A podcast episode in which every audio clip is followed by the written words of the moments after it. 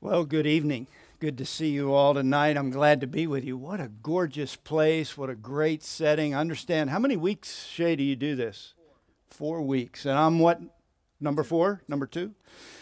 What a joy to be here, and I'm glad to be a part of River of Life in this place, and I hope to be an encouragement to you. Listen, what I want to do tonight is give you some life advice. Um, there's one book in the Bible that is written for you. The whole Bible's written for you, but one book specifically says it's written for you, and that's the book of Proverbs.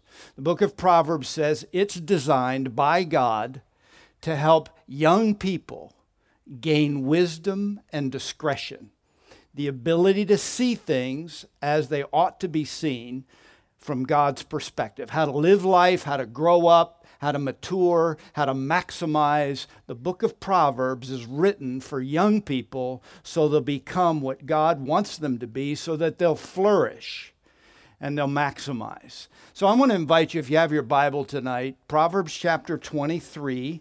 Proverbs chapter 23.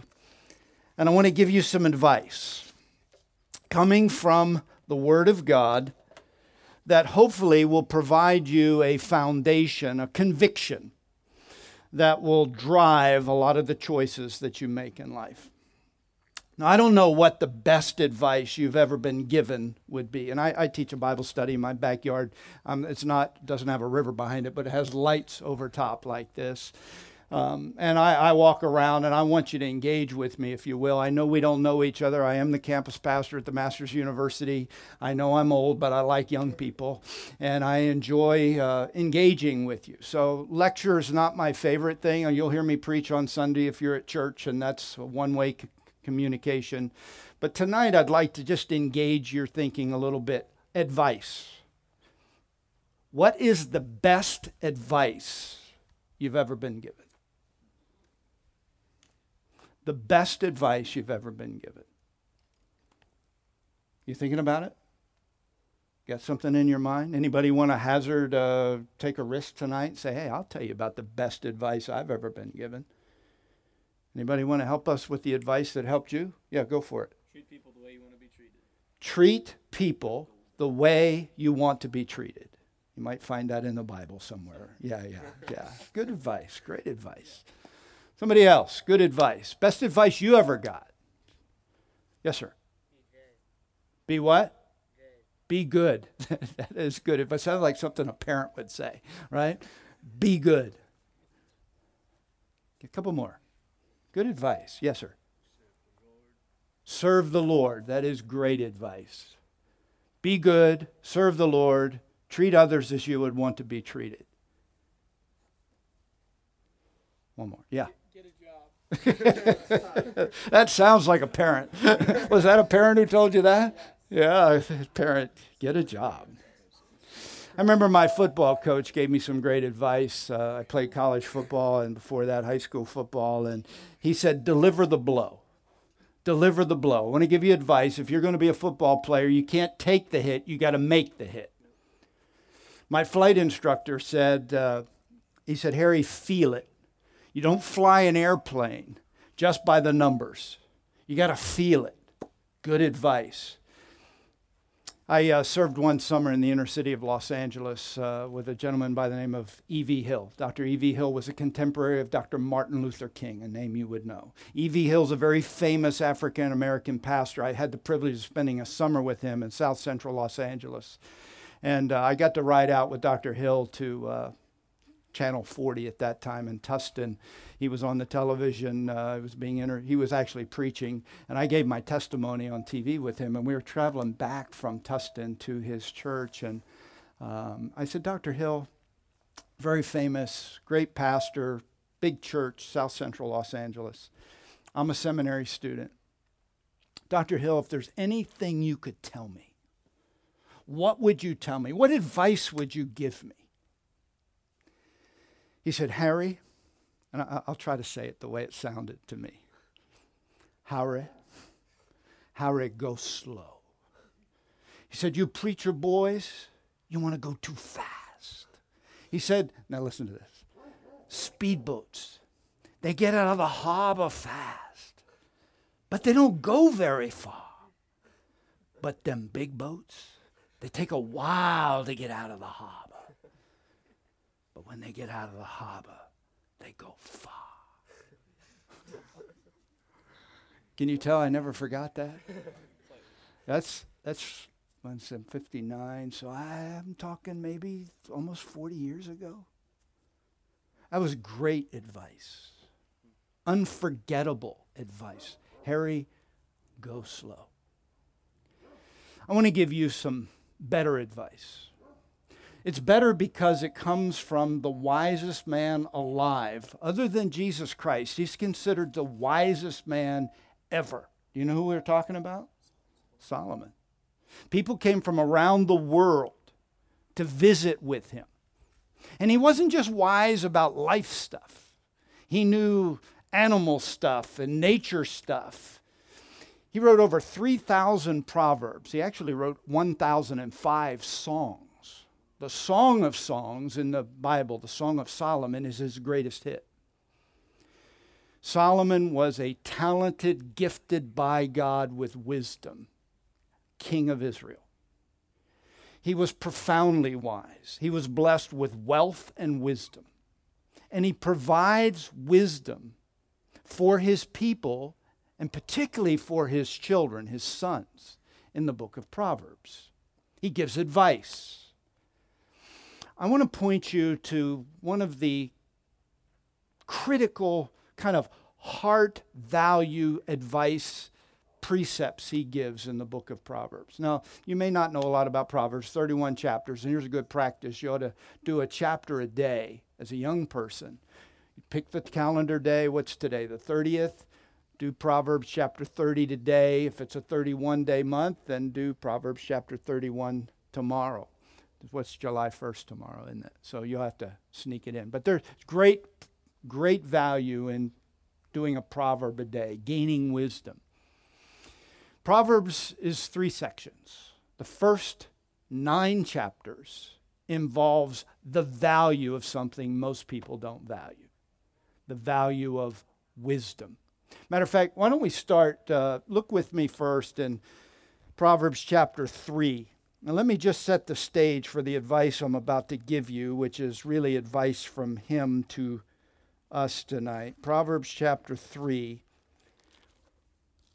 which kind of captures the centerpiece of the purpose of these first nine chapters the exaltation, the extolling, the valuing of something that many people don't value, and that is wisdom. Look at verse 13 of Proverbs chapter 3.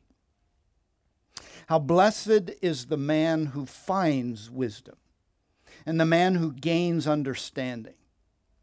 For its profit is better than the profit of silver, and its gain than fine gold. She, wisdom, is more precious than jewels.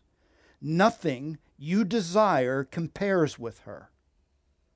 Value of wisdom, better than anything that you could desire better than great riches. He goes on to say, turn over to chapter 8.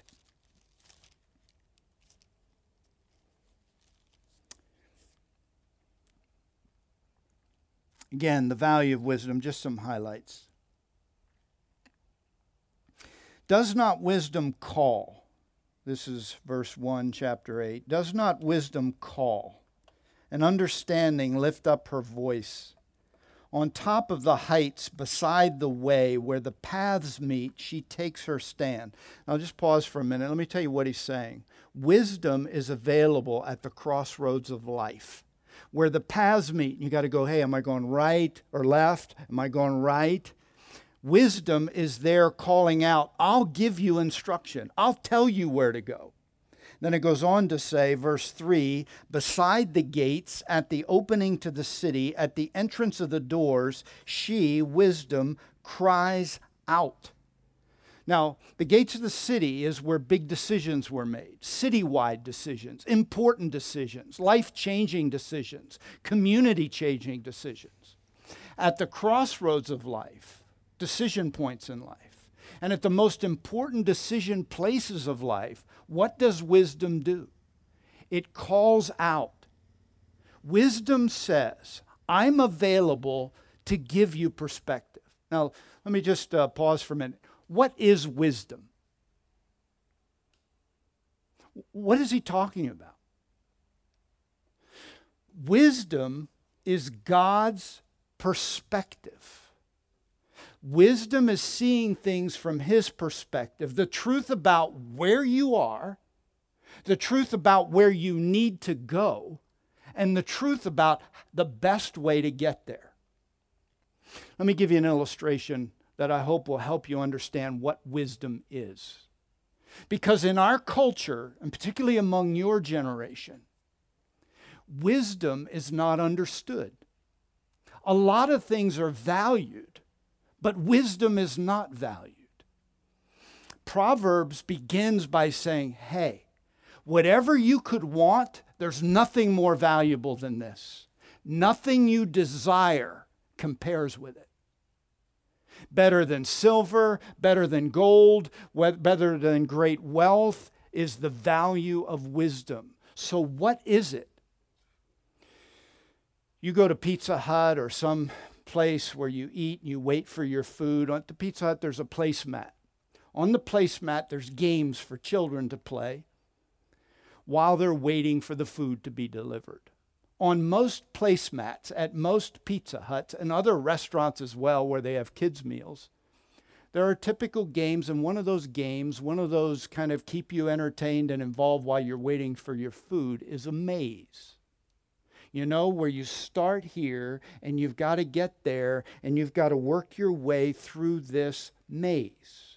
You've got to work your way through. It's a challenge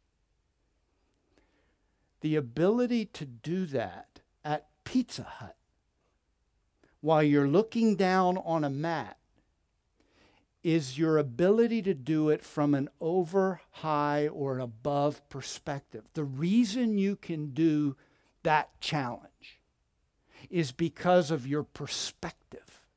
You know where you are, you know where you need to go. And even though there's a maze, you can see where you need to go because of the perspective you have. Wisdom is the overview perspective that God has. I served in Alabama, as Shay said, for 27 years. In Destin, Alabama, which is down on the Gulf Coast, there is a real life, real size maze. It's for entertainment and the walls are as high as that screen. They are solid. You pay money to go into the maze to find your way out of the maze. It covers over two blocks. When you walk in, the goal is to be the first person in your group to find their way through the maze. It's fun for a while. What happens, however, is you realize I paid real money to frustrate myself because you can't see, all the walls are high, you're walking down the maze trying to find your way, and you end up with one dead end after another dead end, and you think, oh, people are going that way. Well, thank you for that. Yeah, yeah, no, I appreciate that. So you're walking your way through, and it's frustrating because you're going from one dead end to another dead end. I took my staff, my pastoral staff, 10 of us, through the maze.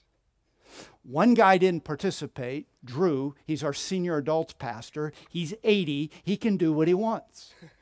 He goes up and stands in the tower and watches the joy and fun of the maze pursuers. Well, eventually I decided that I'd had all the fun I could stand. And I looked up to Drew and I said, Drew, help me.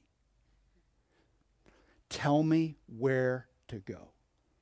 And Drew, I will make it worth your while. So Drew coached Harry through the maze. Make a right, make a left. No, no, no, don't go that way, go this way. First guy out of the maze, my staff. I know I cheated. I used Drew. But you know what Drew was? Drew was wisdom to me. Drew could see what I couldn't see. I knew where I started. I didn't know exactly where I was going, and I certainly didn't know the best way to get there. I knew the goal was to get there. I just didn't know how to get there. So I would look up at Drew and say, hey, coach me. Wisdom is what Drew was providing Harry. Wisdom is God's perspective in the reality of life so that you know where you are, you know where you need to go, and at the critical junctures of life, you have guidance from God. Wisdom is God's perspective about life. And when you come to crossroads, wisdom calls out. What does it say? Listen to me. At the big decision points of life, what does wisdom say? Listen to me. Where do you get wisdom? Proverbs chapter 2 Wisdom comes from the Lord. God gives wisdom.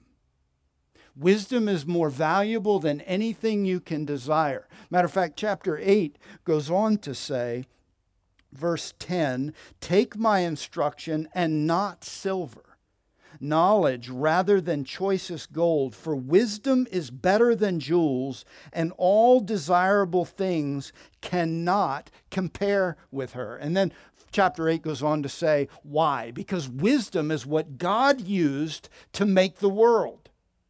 Wisdom was his tool, if you will, to manufacture the world. Wisdom was in the beginning with God, and it was the instrument that God used to create everything that you see. Wisdom is available and it's valuable.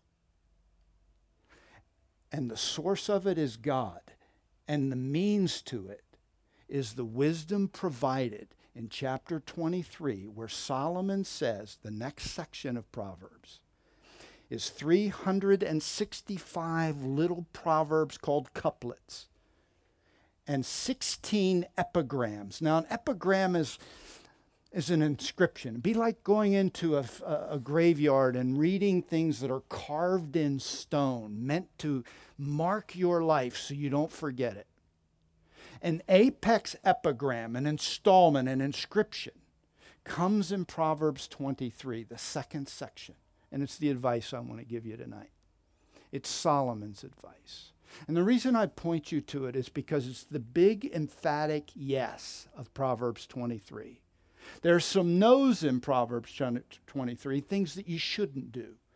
Don't do this, don't do that, stay away from this, stay away from that. Some necessary no's, I would call them. But there's one big emphatic yes. Do this. Whatever you do, like an inscription on a gravestone, on your heart, carved into your mind and spirit, do this. That's the advice I want to give you tonight. So, Proverbs chapter 23, let me read it to you. And this is the advice I want to offer tonight. I want to make some comments about it. And I'm offering it because it's God's advice given to us from Solomon, the wisest man alive and this is what he says Proverbs 23 23. A big, emphatic yes. A way to say it is hey, if you don't get anything else, make sure you do this. Verse 23 Buy truth and do not sell it. Buy truth and do not sell it. Get wisdom and instruction and understanding one verse, one main thought buy truth and do not sell it. Get wisdom, which is the truth applied to life. Get instruction, that's training in the truth. Get understanding, that's comprehension that's given to you from your knowledge of the truth. Buy the truth and don't sell it. So here's my advice tonight. Young person, the wisest man alive at the time, world renowned, says, Buy the truth and don't sell it. Get the wisdom that comes from it, get instruction in the truth, get understanding, the ability to apply the truth. Buy the truth and don't sell it. So I want to talk about that a little bit, and I want to end with a few truths you got to buy and build your life on. If you're going to buy the truth, the first thing that has to happen is you have to know what the truth is. You have to know what you're buying. Secondly, you have to value it enough to buy it. Let me begin by talking about what the truth is. Remember when Jesus was before Pilate in John chapter 18? Pilate says, What is truth? Jesus said, I'm a king, and I came specifically to bear witness to the truth. What is the truth? So let's go back to interactive. Let's talk truth. What is truth? What is it you're buying? You're not going to buy something if you don't know what it is or what it is you're trying to acquire. If you're going to buy truth, what is it you're going to buy? What is truth? It's a fact. It's reality. Do you know this? And, and I don't know where you stand on this, but do you know eight out of 10 in your generation say that truth is defined relatively according to your own personal preference and your own personal perspective. Let me, let me read you some things so you can hear it. This is 8 out of 10 in your particular generation say this, and I'm quoting All truth is relative to the individual and his or her circumstances. Matter of fact, even seven out of 10 of churched young people believe there is no absolute moral truth. The majority of young people from churches and homes today do not believe there's a truth outside of themselves that determines right from wrong. They do not believe there is a universal truth that is right for all people in all places at all times. They've been conditioned by our culture to believe that each individual has been given the right to say or do what that person thinks is best for him or her. This generation says they see truth in the area of religion and morality as a personal and private matter. They surmise that no one should be allowed to impose his or her own ideas of what is right or wrong. Bottom line is, they have adopted a view that moral truth is not true for them until they choose to believe it. They believe that the act of believing makes things true. And then once they believe, those things will be true for them until they choose to believe something else. Truth is relative according to me. 70% 68% believe the truth is what works. If it works, it's true. If I perceive it to be that way, it's true. Truth is reality. Doesn't matter whether I believe it's true. It doesn't matter whether I perceive it's true. It doesn't matter if I think it works.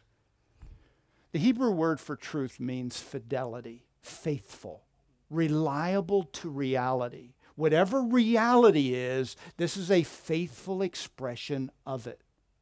The truth is what is, not what I think it is, not what I perceive it is, not what works. It's not relative to me. It is absolute objective what is reality. It is faithful to reality. It is the way it is. Truth is fact. Truth is reality. Truth is objective. You can't make it the truth. You don't define it as the truth. God says, I give you the truth. The truth is the way things are. And God says, I provide information and perspective about the way things are. Why? Because I've given you the revelation of my word. Psalm 119:52 The sum of your law, the Bible, is the truth. Jesus prayed in John 17 to the Father, Sanctify them with the truth. Your word is truth. The Bible claims to be God's revelation of what is. The truth is reality, and in order to buy it, you have to know where to get it. And God says the truth is in His Word, and the truth is revealed in His Son. The meaning of truth something is true when it conforms to reality, when it accurately reflects what is. Truth is objective, not relative, not subjective. It is what's it is not true until you think it's true. It's true because it is true. And the source of truth is God's true revelation. His word is truth. Psalm 119, 142, your law is truth. Psalm 119, 151, all your commandments are truth. The sum of your word, Psalm 119, 160, is truth. Romans 2:20, your law is the embodiment of the truth. And then you have the person of Jesus Christ, who the Bible says, the Word became flesh, dwelt among us, we beheld his glory the glory of the only begotten of the Father, full of grace and what? Truth. Jesus is the way, the truth, and the life. In him we receive grace upon grace and truth in Jesus Christ. All right. Buy the truth, you got to know what it is. Buy the truth, you got to know where it is. You got to know where it is. It's in God's Word. You got to know where it is. It's revealed in the person of Jesus Christ. He said, I came to bear witness to the truth. I am the living truth. What I say is reality. Buy that. Know God's Word. Buy that. The Word of God is the truth. And the Son of God reveals the truth if you're going to buy it, you're going to have to know where to get it and where to find it. The Bible is the source of God's revelation. Listen, let me say one thing to you straight up as a young person. If you're going to buy the truth, you're going to have to know where it is, know what it is, and know where to find it. Your culture, the world in which you live, is not promoting what's true. You're going to have to find the universities, the colleges, the churches, the places where the Bible's taught and Jesus Christ is communicated. If you're going to buy the truth, you've got to be in a place to receive the truth, to acquire it. Because every place is not promoting the truth. If you're going to buy the truth, you're going to have to pursue the truth. If you buy something, you've got to seek it out. You've got to find it, and then you have to be willing to pay for it. If you go on eBay and you want something, you got to know what it is you're looking for. You type something in and say, hey, I want to find this. So up come the options. Then you find the option you want. You decide, hey, I have the resources to get what it is I want. You make your bid part of the bidding process is when you make your bid, you have to commit to pay for what you bid. And then in the end, you're going to push a button that says, I commit to buy this. Buying something means I'm willing to spend resources for it. Buying something means I have to pursue it. Buying something means I have to commit to it. And I have to value it enough to pay for it time, effort, and energy. I want to just listen to this about the truth. The truth is the most valuable thing that you can possess because it's what God says he values. When, when God passed by Moses in Exodus 33, he revealed his glory. Do you know part of what God revealed when he revealed his glory about himself? He said, I'm full of compassion and truth. God is glorified in the truth because God possesses truth. He's identified with it. The psalmist said he's the God of truth. When he talked to Moses, he told Moses, Find for me men of the truth and appoint them leadership. I value it, I'm glorified by it, I'm identified by it, and I want people with it to lead my people. When you buy something, you have to value something. Part of the reason you want to value truth is because God values truth. And he values people who possess the truth. He identifies himself with the truth. And the reality of what is true is in God's Word and is revealed in the person of God's Son. So here's my advice tonight buy that, invest in that. Don't neglect that. Do what it takes to get that to know God. Study your study. Paul said, study to show yourself approved, a workman that doesn't need to be ashamed, rightly dividing the word of truth. The word study means put forth every effort to the point of pain. Some of you play athletic sports. In order to be a good player at anything, you got to work hard. You have to pay the price. This is an athletic term that says whatever it takes, however much pain, do whatever it takes to the point of pain to know God's word so you can rightly understand the truth. Do the work, invest your life, take your time. Get in places where people are going to provide you the truth. Get around people that are going to provide it. Get around institutions that are going to communicate it. Do what it takes to get it. The greatest education you can have is in the knowledge of the truth found in God's Word. You can have degrees and you can uh, have university accolades, but if you do not know the truth of God's Word, you are not educated. Invest in the truth. Spend your time, spend your energy, spend your money to get what is valuable to God and which will allow you to flourish and prosper in life. Get it.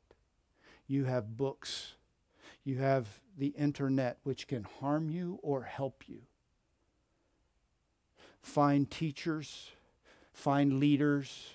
You're in a good church where the, the truth is taught make sure that if you're going to a secular institution, if you end up in a, I went to a public high school, I went to a private university, um, an Ivy League school in New England, which wouldn't know the truth if it ran them over. Okay, I went to Brown. The only thing I heard that was true that I remember was in math class. Didn't hear the truth in philosophy, didn't hear it in education, didn't hear it in my political science classes one of the most dangerous places a young person can go today is to a secular institution. Because you're going to have, this is what I know about your, and this comes from me as the campus pastor working in the world of education. One of the things that young people respect today is educators, education. If you have degrees, you have credibility. If you have credibility, you have influence. When you go to an institution and somebody has multiple letters behind their name, there's the implication that they have they have credibility. So what they say influences you. Just because a person has a PhD or multiple degrees doesn't mean they know the truth. And when you go to a secular institution, you have people that are very learned in terms of degreed, and there's a propensity for them to influence you. You've got to know the truth so that you're safe in a world that doesn't promote the truth. Secular institutions do not promote the truth. Matter of fact, they frown on the declaration that anything is absolute. Matter of fact, they'll typically say the truth is progressive. As you develop, you get to understand no, the truth is not progressive. The truth is what is, it's reality. So if you go to a secular institution, make sure you're in a good Bible study, make sure you're in a good church, make sure you get the support you need so that when somebody with learned degrees says things that seem smart and intelligent, that they don't lead you astray. Buy the truth. And whatever you do, don't sell it. If you go to a Christian institution, make sure it's a real Christian institution. The only place more dangerous than a secular university is a Christian, quasi Christian institution that says they're Christian, but then you have people with learned degrees say, you know what, the Bible, can't really trust it. You know, that Genesis account, that's myth. Make sure you buy the truth and you don't sell it. Don't sell out to it. Don't compromise it. Don't neglect it. Don't dilute it buy it and don't sell it. If you're in a public high school, you're in a situation where people don't believe in the truth, they don't believe the Bible is true, despite all the things you could say. What do you mean the Bible isn't true? What other religious book predicts the future? Not the Hindu book, the Vedas, not the book of Quran, not the book of Mormon. They make no predictions. The Bible makes hundreds of predict. Why? Because God said in Isaiah 44, I'm going to tell you before it happens so that you know when it happens, I'm God. Because nobody can predict the future but God. So the Bible's full of prophetical statements that happen years and prophecies made 700 years later prophecies realized hey we're, jerusalem's going to be destroyed a nation from this direction is going to come and destroy it then it's going to get rebuilt. And I'm going to tell you the guy's name who's going to rebuild it. And I'm going to tell you that Cyrus is my servant, the king of Persia, is going to rebuild Jerusalem after it's been destroyed by Nebuchadnezzar. I'm going to tell you that way before it happens so that when it happens, you know I'm God and I'm God alone and there's nobody like me. There's no book like that. The Bible's that book. The Bible is trustworthy, it's true, you can bank your life on it. Buy it and don't ever sell it. Know it and don't abandon it. Buy the truth, don't sell it. Because the Bible and Jesus Christ as the Son of God and the revelation of truth is the reality that helps you know how to live your life, how to make choices so that you have wisdom. God, what do I do? It's in my word. I'll guide you by my spirit. Listen to my son and prosper in life. Proverbs 23 is the king to his people, the king to his family, saying, Prosper, buy the truth, and don't sell it. Three truths I want to leave you with. You got to buy these. Number one, God is redemptive. God is a rescuer. Truth number one is the main story of the Bible God is good, God is holy. Man is not good, and man is broken. But God redeems and he rescues. Look, the big story of the Bible is God created everything for good and for his glory. The big story of the Bible is man was damaged by evil and by choice. The big story of the Bible says the consequences of that damage and that evil is death, both physical and eternal. The big story of the Bible is God so loved the world that he gave his only begotten Son. God became a man in order to rescue and redeem, to take the broken and to restore, to rescue and redeem, to take the unholy and make them holy. The big story of the Bible is there's none righteous, no, not one. But God, in His grace and God out of His love, sent His Son to pay for the broken, sinful humanity, and the wages of sin is death. Jesus became our substitute. The big story of the Bible is God sent his son to rescue and redeem. Jesus died, paid the death that we deserved, so that we could enjoy the life that he gives. Here's the big story and the truth you have to buy and don't ever sell it. 68% of people say there's no way to tell whether any religion is right or different than any other religion. 72% say that Jesus is not the only way to God. God says this in, in his truth. Jesus said, I am the way, the truth, and the life. If you're going to come to the Father, you've got to come by me. God is a rescuer. He sent his Son to rescue because we're broken, damaged by the fall. The wages of our sin is death. Jesus died as a substitute to satisfy a debt we cannot pay. And he became, here's a big biblical word, a truth word in Romans chapter 3. He became the propitiation, the public display and the propitiation for our sin. Do you know what the word propitiation means? It's a big word, rarely gets used. It's very, very important. Propitiation is a payment or a satisfaction made so that a relationship can be restored. If I tell my wife, I'm going to be home for dinner, I'm going to take you, actually, I'm going to come home and I'm going to take you out to dinner. I'm coming home from work early, I'm going to take you out to dinner. You be ready at 7, I'm going to take you to a nice restaurant. You be ready, I'll be home from work, taking you out to dinner. I show up at 10 o'clock at night not at 7 to take her out to dinner. I show up at 10. I come to the door. I knock because the door's locked and she's not going to let me in. I'm teasing. I come to the door. I open the door. I walk in. What do I see? Happy girl, unhappy girl. Unhappy girl.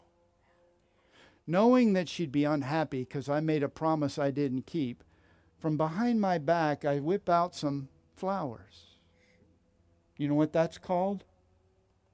A propitiation. That's called a peace offering. That's called a reason to not treat me like I deserve to be treated. To which she says, If you think that's sufficient, it's going to take more than that. So, what is it going to take? The propitiation is whatever the offended party says it takes to make it right. So, Karen, what would it take? A pony. My wife loves horses. So the chances are the flower, you know what this is going to take? This is going to take a pony. the offended party, the offended party defines what it takes to fix what is ruined or broken, to make it right. God is the offended party. What he says will make it right is the public display of his son as a suffering sacrifice. He made a public display, a propitiation for us. And that propitiation that satisfied God was Jesus, and that's the truth and there's no amount of good you can do, there's no amount of nice things you can do. It requires Jesus, and He's the only satisfaction. Here's a truth you got to buy you have to trust and receive as a gift what God gave in the gift of His Son who did for you what you couldn't do. He satisfied a debt you couldn't pay to make right what was wrong with the Creator and that is by faith because of God's amazing grace. You receive it like a gift. Buy that truth and don't let anybody ever talk you out of it. I had a guy who worked on Karen's barn. We, we did have horses. She loves horses. I love her, so I'm the ranch hand, and we had horses. And we had a guy work on our farm to restore our barn. We had an old barn built in the 60s and it needed some work. And this guy came and he did great work. And one day he and I got to talking and He had been a multimillionaire. He lost his money, lost his business. He ended up in a small house. He said he actually lived in a car for a while. He got super depressed. He was on drinking and doing drugs just to make his world work. And we got to talking one day, and he communicated the desperate condition of his life and his situation. And he wanted to know what he had to do to fix what was broken with God. And on an evening in central Alabama, Tommy said to the God of heaven, I know there's nothing I can do. I do believe that what Jesus did was sufficient for me, and I want to receive like a gift what he did. I got a text from Tommy last week. Tommy's uh, in, in Birmingham, and I baptized him. I got to baptize his wife. I got to baptize his daughter. Tommy texted me last week, and the reason I'm telling you the story is because he said, You can't believe what has happened in my life because God pursued me, rescued me, and changed me. I have my own business. I'm leading my family. And I just wanted to reach out and remind you of what happened that night. We worked all night painting the barn together. The truth is, God changes lives because He's a rescuer and He's a redeemer. Buy that and don't ever sell it. The last thing I want to say to you tonight to buy is buy the fact that God is a purposeful pursuer and he wants to use you, if you're his child, to pursue others so that they might get rescued. 2 Corinthians chapter 5 says, We are the ambassadors of Christ on behalf of God, begging men to be reconciled to God. The last truth I want you to buy is God has chosen you, if you are his child, to be an agent of influence to pursue others that He's pursuing. God pursues people. He doesn't just rescue them, He pursues them. And the truth is, He uses you to pursue people for Himself. And I want to encourage you to buy the truth that I'm, if I'm a Christian, if you've received the gift of God's grace, that He's appointed you an agent of that grace to communicate to the people that He's put you in relationship with. God is a purposeful pursuer, and He uses people like you to pursue people that He's seeking to rescue. A couple years ago, I flew out to California. I was on the board at Masters before I became the campus pastor. I was flying out to Los Angeles I transitioned in Houston. As I was getting on my plane in Houston, I had a couple in front of me, and they were obviously in love. And as we got onto the plane, it surprised me because though they came onto the plane together, looking like they were in love and together, they didn't sit together. And the woman sat down across from me, and there were three seats on each side. I sat on the aisle, that's where I wanted to be. And so I sit on the aisle, and across from me, she sits in the middle, and the guy walks on back. And I thought, ah, I thought they were together. Maybe they're not together. And just paid attention. Got down and began to get seated and get my stuff settled. And as uh, as I was getting settled into my seat, I heard the lady ask the guy next to her, on her side, "Hey, will you swap seats with my husband so we can fly together to Los Angeles so we can sit together?" And the guy said, Sure. And then the next thing he said was, Oh, by the way, does your husband have an aisle seat? To which she said, No, he's in the middle. And he said, the guy on the aisle, he said, Oh, no, I won't swap for a middle.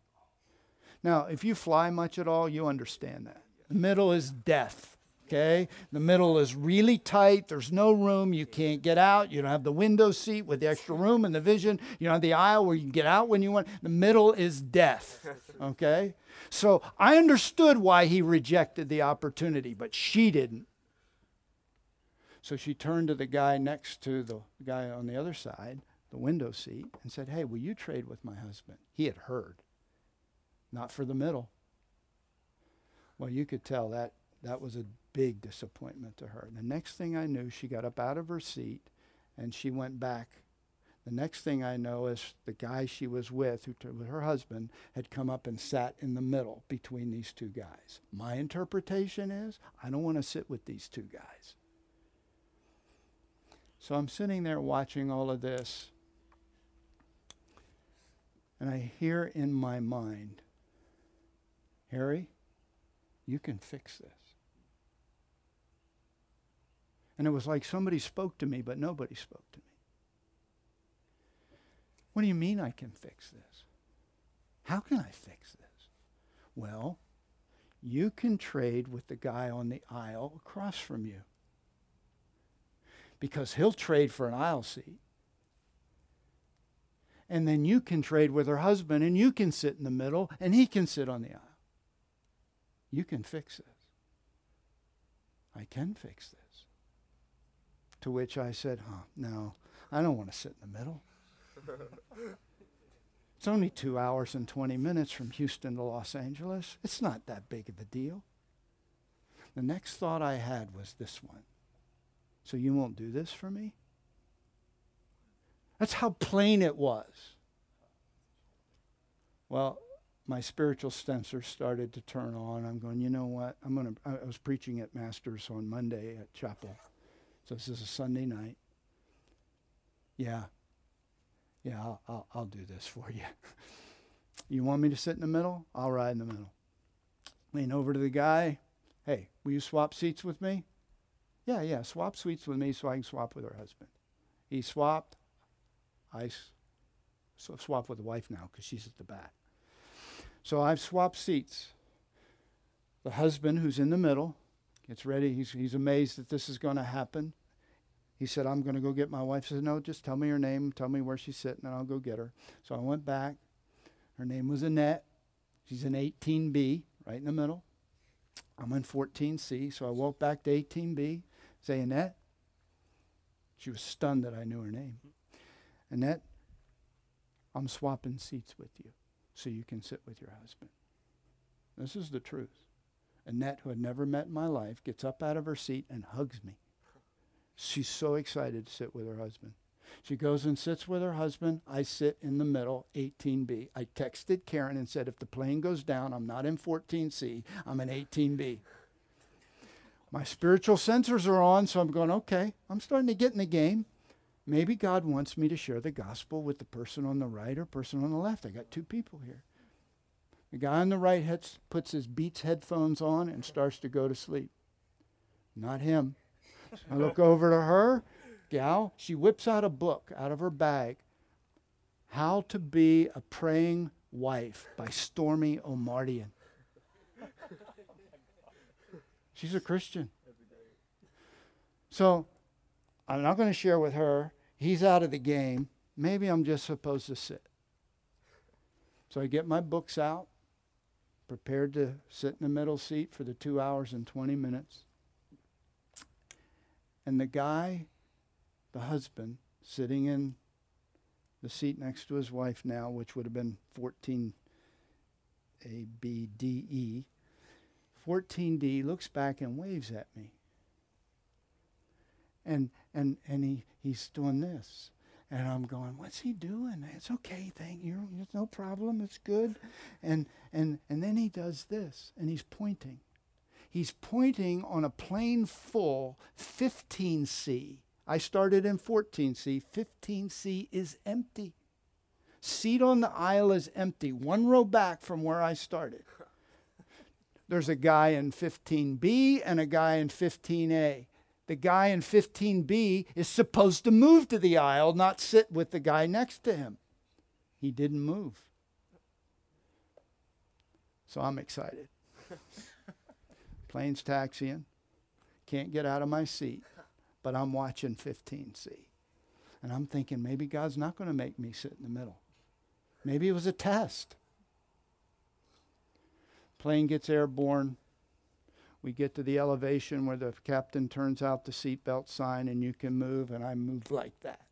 Out of 18B, 15C. Settle in, got the guy and the girl sitting just in front of me, and I'm thinking maybe I'm supposed to share the gospel with them, but I don't want to leverage this, so I'll wait. We'll see how it goes. They're so happy.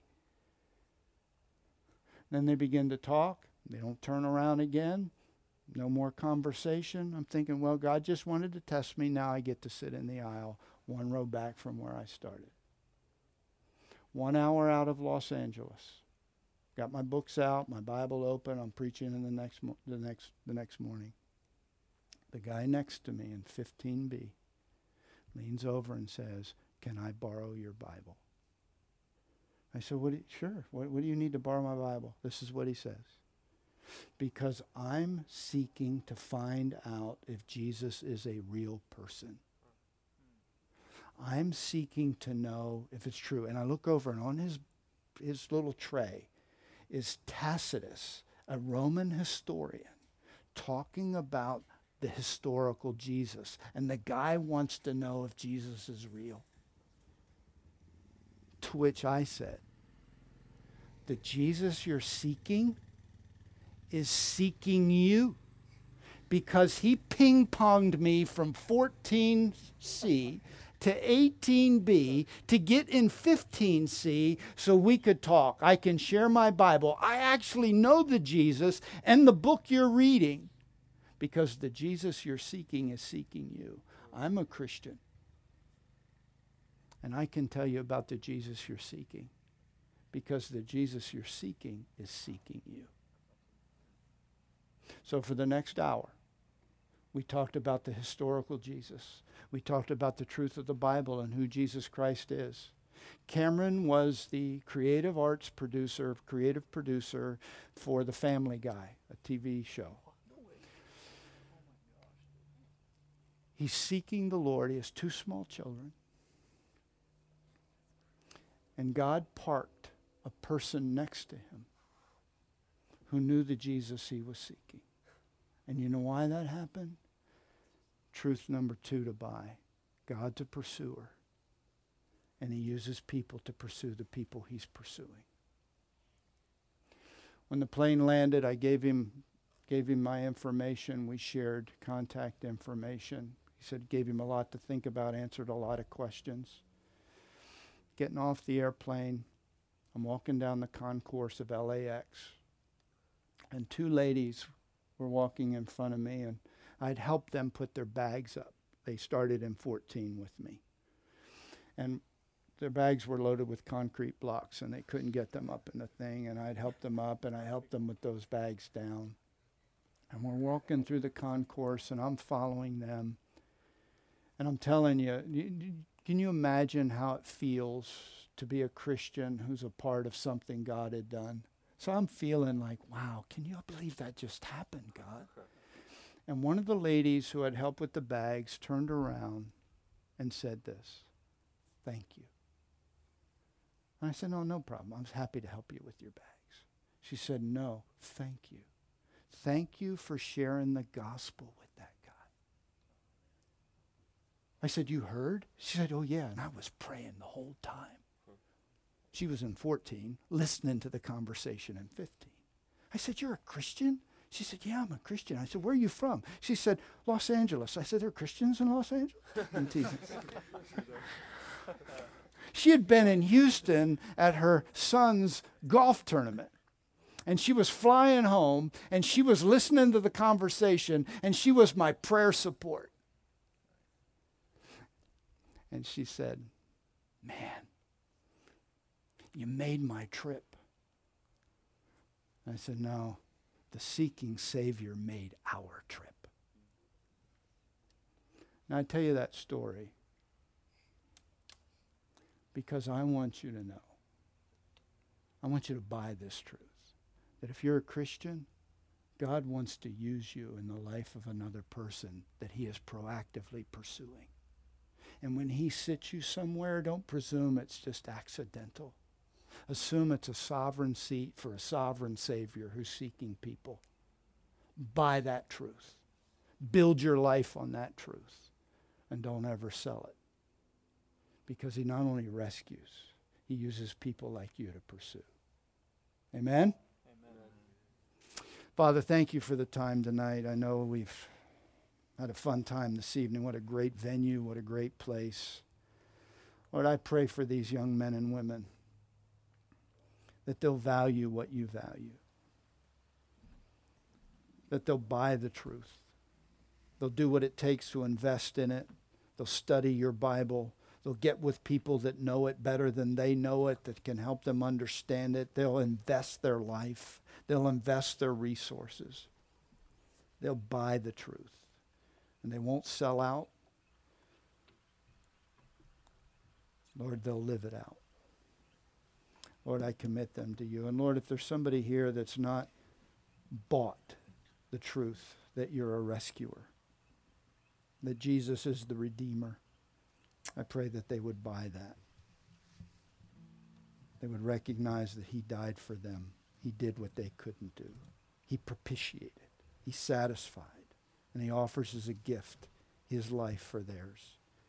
And Lord, I pray that you'll use us all to be an instrument of your pursuing purposeful grace. Lord, I pray in Jesus' name this advice would change a life. And I thank you for our time tonight. Amen.